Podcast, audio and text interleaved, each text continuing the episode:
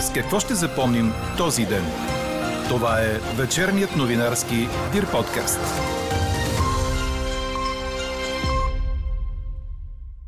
С това, че здравните власти са категорични, ще има затягане на COVID мерките, но как ще стане това, още не са обявили. Зеленият сертификат за достъп до различни обекти е форма на принуда, но това е начинът да накараш хората, които не вярват във ваксините, да повярват. Още от коментара на писателя Михаил Вешим очаквайте в този подкаст. 8 милиона лева са отишли за ученически екскурзии без такива да са осъществявани, обяви МОН, а дружеството, обвинено в измама, се жалва, че е залог в политически сблъсъци. Говори Дирбеге. Добър вечер, аз съм Елза Тодорова. Чуйте подкаст новините от деня на 18 октомври. Утре сутрин минималните температури ще бъдат от 2 до 7 градуса, на места в котловините малко по-низки. Там са възможни слани и утринни мъгли. През деня ще има незначителна предимно средна и висока облачност, повече в следобедните часове над северо-западната половина на страната. Максималните температури ще бъдат от 11 до 16 градуса. Прогнозата е на синоптика на Дир подкаст Иво Некитов. Въвеждането на зелен сертификат за достъп до обществени обекти е начин да накараш хората, които не вярват в ваксините срещу COVID, да повярват. Това е принуда, но няма друг начин, докато не се стигне до поне 70% вакцинирани или преболедували. Коментарът направи за подкаст новините писателят, журналист и сценарист Михаил Вешим. Реалността, в която само 20% от българското население е иммунизирано срещу вируса, Вешим определи като българския модел пълен с абсурди. По думите му, в нормалните държави достъпът с зелени сертификати би насърчил повечето хора да си поставят вакцина, но България не е сред тях. Аз не знам има ли друга страна в света, където има а, фалшиви сертификати. Значи това да си склонен да, да си склонен да дадеш там 150-200 евро, само да ти дадат някакъв а, фалшив документ, ама нали ти излагаш своето здраве така на риск. И много добре знаеш, че не си вакциниран. Какво става сега с тия, които имат фалшиви сертификати за вакцинация? че те ги има в системата като вакцинирани. Те даже сега не могат да отидат и да се вакцинират. Ситуацията е абсурдна, като всичко, което тук наблюдаваме в България. Цялото интервю с Михаил Вешим, както и резултата от днешната ни анкета «Достъп до обществени обекти срещу сертификат или тест за COVID, съгласни ли сте?» Очаквайте в края на подкаст новините. Междувременно здравните власти обсъдиха кой вариант за затягане на противоепидемичните мерки да приемат в обществени обекти с много хора да се изисква зелен сертификат или да бъдат затворени някои бизнеси. За сега, според експертите и браншовете, които ще бъдат засегнати хотели, заведения, спортни събития и други, предпочитаният вариант е достъп с зелен сертификат. Това ще рече, че невакцинираните граждани ще трябва да представят антигенен тест, който въжи 48 часа или PCR, който е с валидност 72 часа. Министър Стойчо Кацаров коментира пред медиите след като излезе от срещата, че е оставил експертите да вземат своето решение. По отношение на обсъждането от експертния разширения състав на експертния съвет, аз целенасочено излязох от срещата, бях в началото заедно с министър Денков, вие видяхте, че излязохме заедно, защото не искам да влияя по никакъв начин на решението на експертите. Искам сами да вземат това решение на базата на медицинските познания, на базата на медицинската наука, нали, за, да за да няма никакво съмнение за някакъв някакви политически влияния, свързани с политическа ситуация в момента и така искам решението, което ще се вземе. Надявам се да сега, като отида в Министерство, ще, се, ще видя стигнали се до общо съгласие, изобщо какво са обсъждали и как да, докъде са стигнали, така че утре или най-късно в сряда ще ви поканиме, за да споделиме с вас евентуално новата заповед, която да касае цялата страна. COVID-картината от денонощието е следната. Хиляда са новите случаи, като те представляват 18% от направените тестове. Броят на хоспитализираните е 6074, 43 са починали, като излекувани са отчетени 504, а поставените дози вакцини са едва 1791. В Сливен почина жена на 28 години, бременна в 6 месец. Няма данни да е имала придружаващи заболявания. Лекарите не са успели да спасят и преждевременно родените близначета. А в Съединените Американски щати на 84 години от осложнения след COVID-инфекция почина първият чернокош държавен секретар Колин Пауъл, съобщи във Фейсбук семейството му. Те подчертават, че той е бил напълно вакциниран. Пауъл помогна за оформянето на основни посоки в американската външна политика в последните години на миналия и началото на този век, припомня CNN. Сериозни финансови злоупотреби е разкрил одит на Просветното министерство в Търговското дружество Ученически отдих и спорт. Става дума за отчетени хиляди почивки на деца, които обаче не са били осъществявани, а щетите от 2019 до тази година са за близо 8 милиона лева. Проверките са направени през последните 4 месеца, съобщи на брифинг ресорният министр професор Николай Денков. От 2 юли 2019 година, когато стартира изпълнението на договора, до 30 юни 2021 година дружеството е поискало и получило от МОН заплащане за 299 097 нощувки в размер на 9 милиона 110 494 лева и 62 стотинки. При одитите, които ние направихме обаче, не са представени счетоводни документи за приходи от доплащанията на учениците за тези дни. Няма нито хартиени, нито електронни регистри за настаняваните деца. А в единната система за туристическа информация за периода от юли 2019 до края на юни 2021 година фигурират записи за едва 6116 нощувки за деца в базите на съответното дружество. За тях МОН би трябвало да преведе само 186 293 лева 36 стотинки. Софийската градска прокуратура вече се е заела с казуса, сигнал е подаден и до Агенцията за държавна финансова инспекция. От ученически отдих и спорт отговориха, че министър Денков е изнесъл пред медиите част от одитния доклад в нарушение на закона, тъй като първо е трябвало да бъде предоставен на ръководството на дружеството за обсъждане с право на коментар. Според официалната позиция на дружеството, от изнесените данни излиза, че той изобщо не трябва да е работило през последните три години. Ако това е така, къде е бил принципалът и защо МОН не е реагирало тогава, питат още от дружеството. Мерки срещу високите цени на тока и на природния газ бяха обсъдени на форум под домакинството на президента Румен Радев. В Европа се вихри невиждана, безпредседентна до момента енергийна криза. Тя не подминава и България. Причините са много. И тъй като този проблем е общо европейски, ние очакваме и трябва да работим активно да се търсят и общо европейски решения.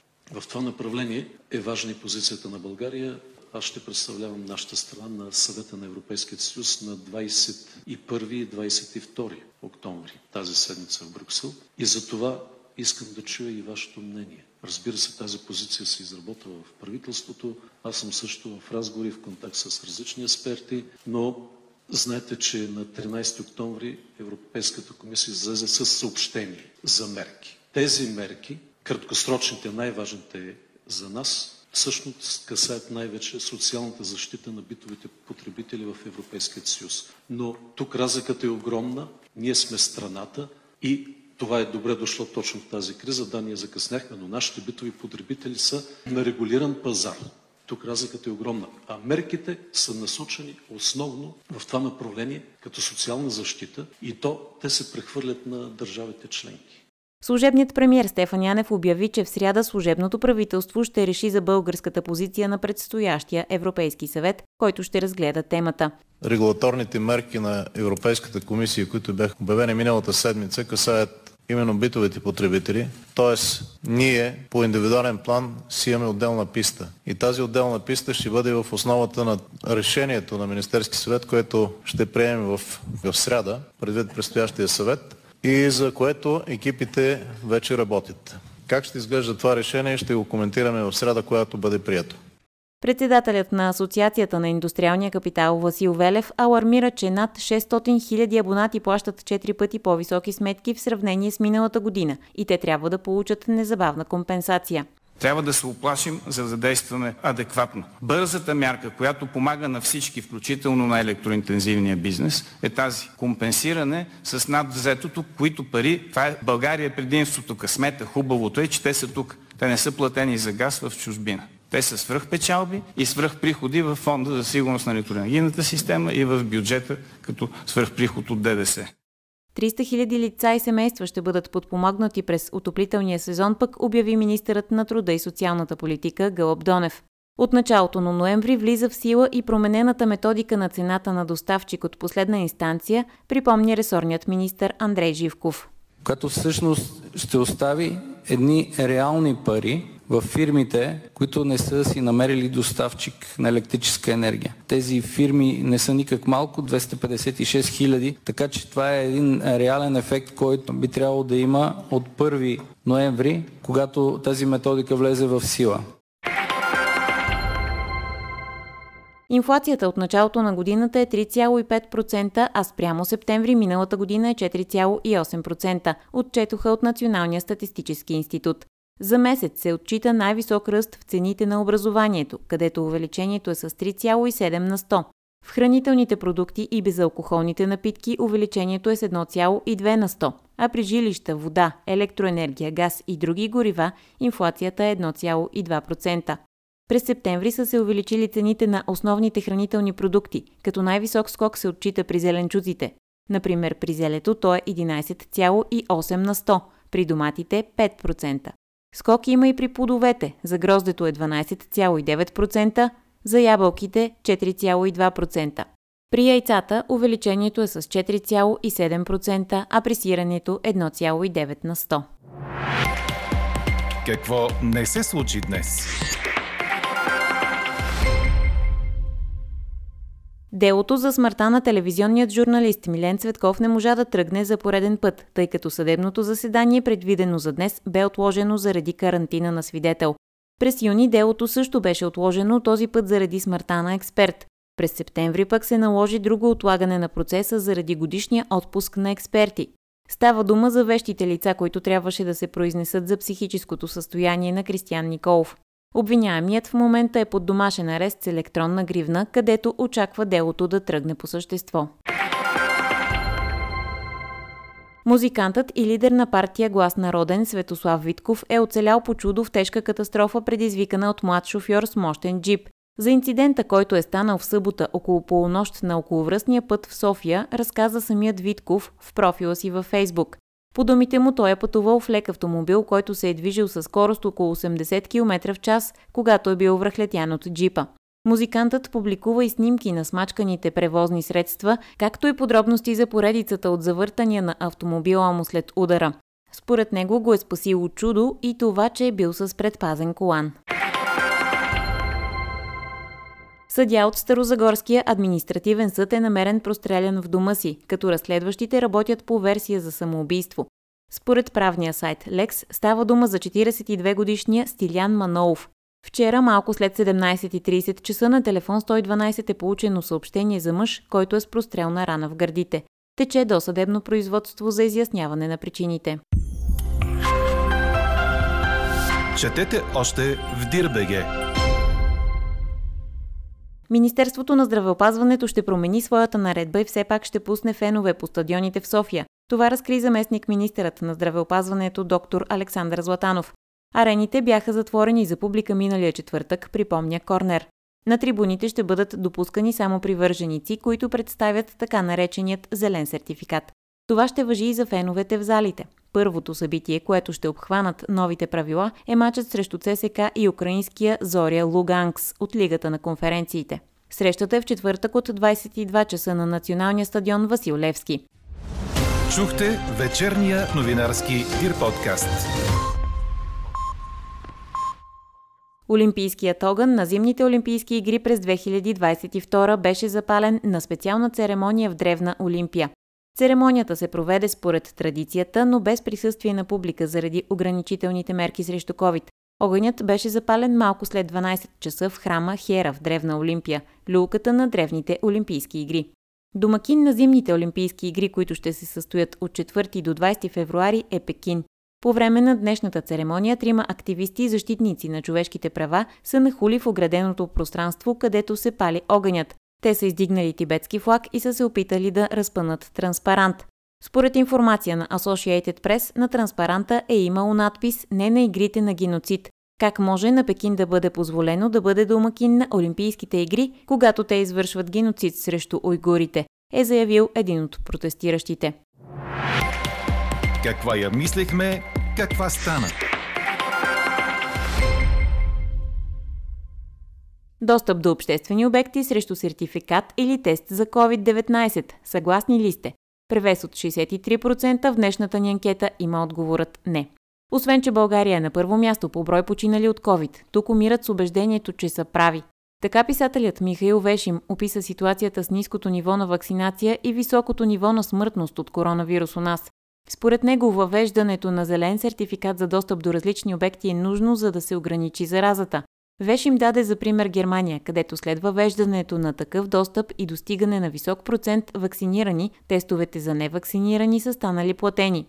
С Михаил Вешим разговаря Елена Бейкова. Според вас, нужно ли е да се ограничава достъпът на невакцинираните хора до различни видове обекти с условието те да си правят тест преди да влязат някъде? Ами да, нужно е. Нужно е за ограничаване на заразата. И щом го правят в Западна Европа, м- значи това е начина. И се видя, че мерките там работят. Дъщеря ми живее в Германия и това отдавна го правят а, с бързия тест. Там бяха безплатни бързите тестове. А, вече има голям процент вакцинирани и а, тестовете не са м, безплатни. Тоест, който иска да я кара само на тестове, трябва да се вакцинира, да си плаща. След като вече в Дания, Холандия отвориха заведения и така нататък, няма друг начин. Това обаче са държави, в които има голям процент на вакцинираните. У нас такава мярка при положение, че едва 20% са вакцинирани. Ще ами, сработи ли? Трябва да се вакцинират. То, това е начина да накараш а, тия, които не вярват в вакцините, да повярват.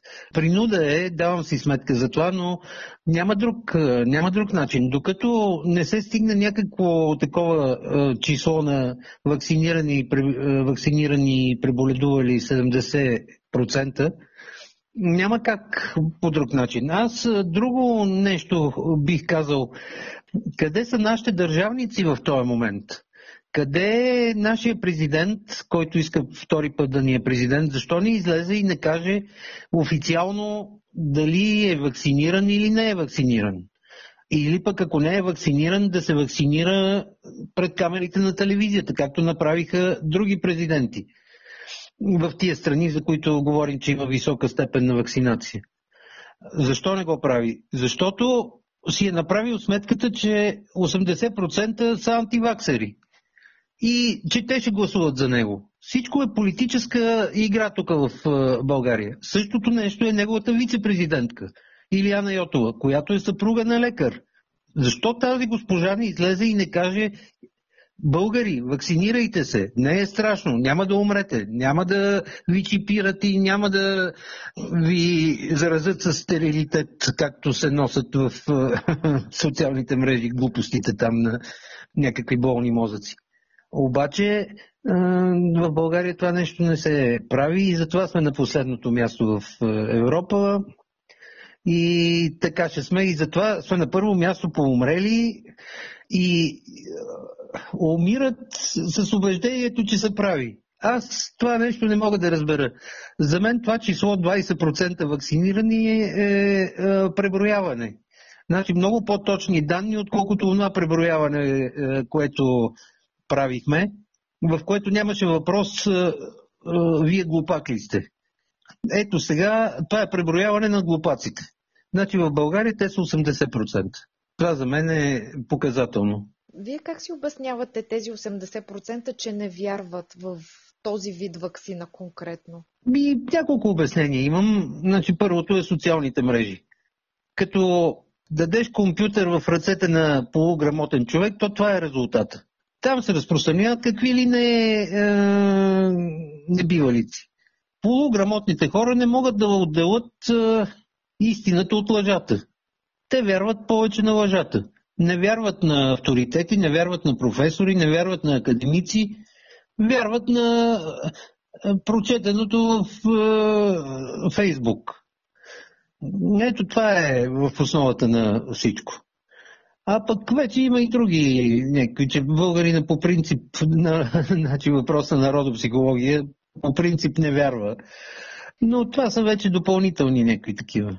А това ограничение с тестовете, да си правят тестове пред заведения, пред други обекти, според вас ще насърчи ли повече хора да отидат и да се вакцинират?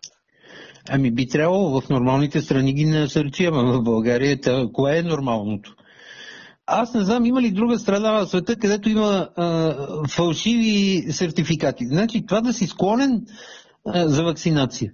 Да, да си склонен да дадеш там 150-200 евро, само да ти дадат някакъв а, фалшив документ, ама нали ти излагаш своето здраве така на риск и много добре знаеш, че не си вакциниран.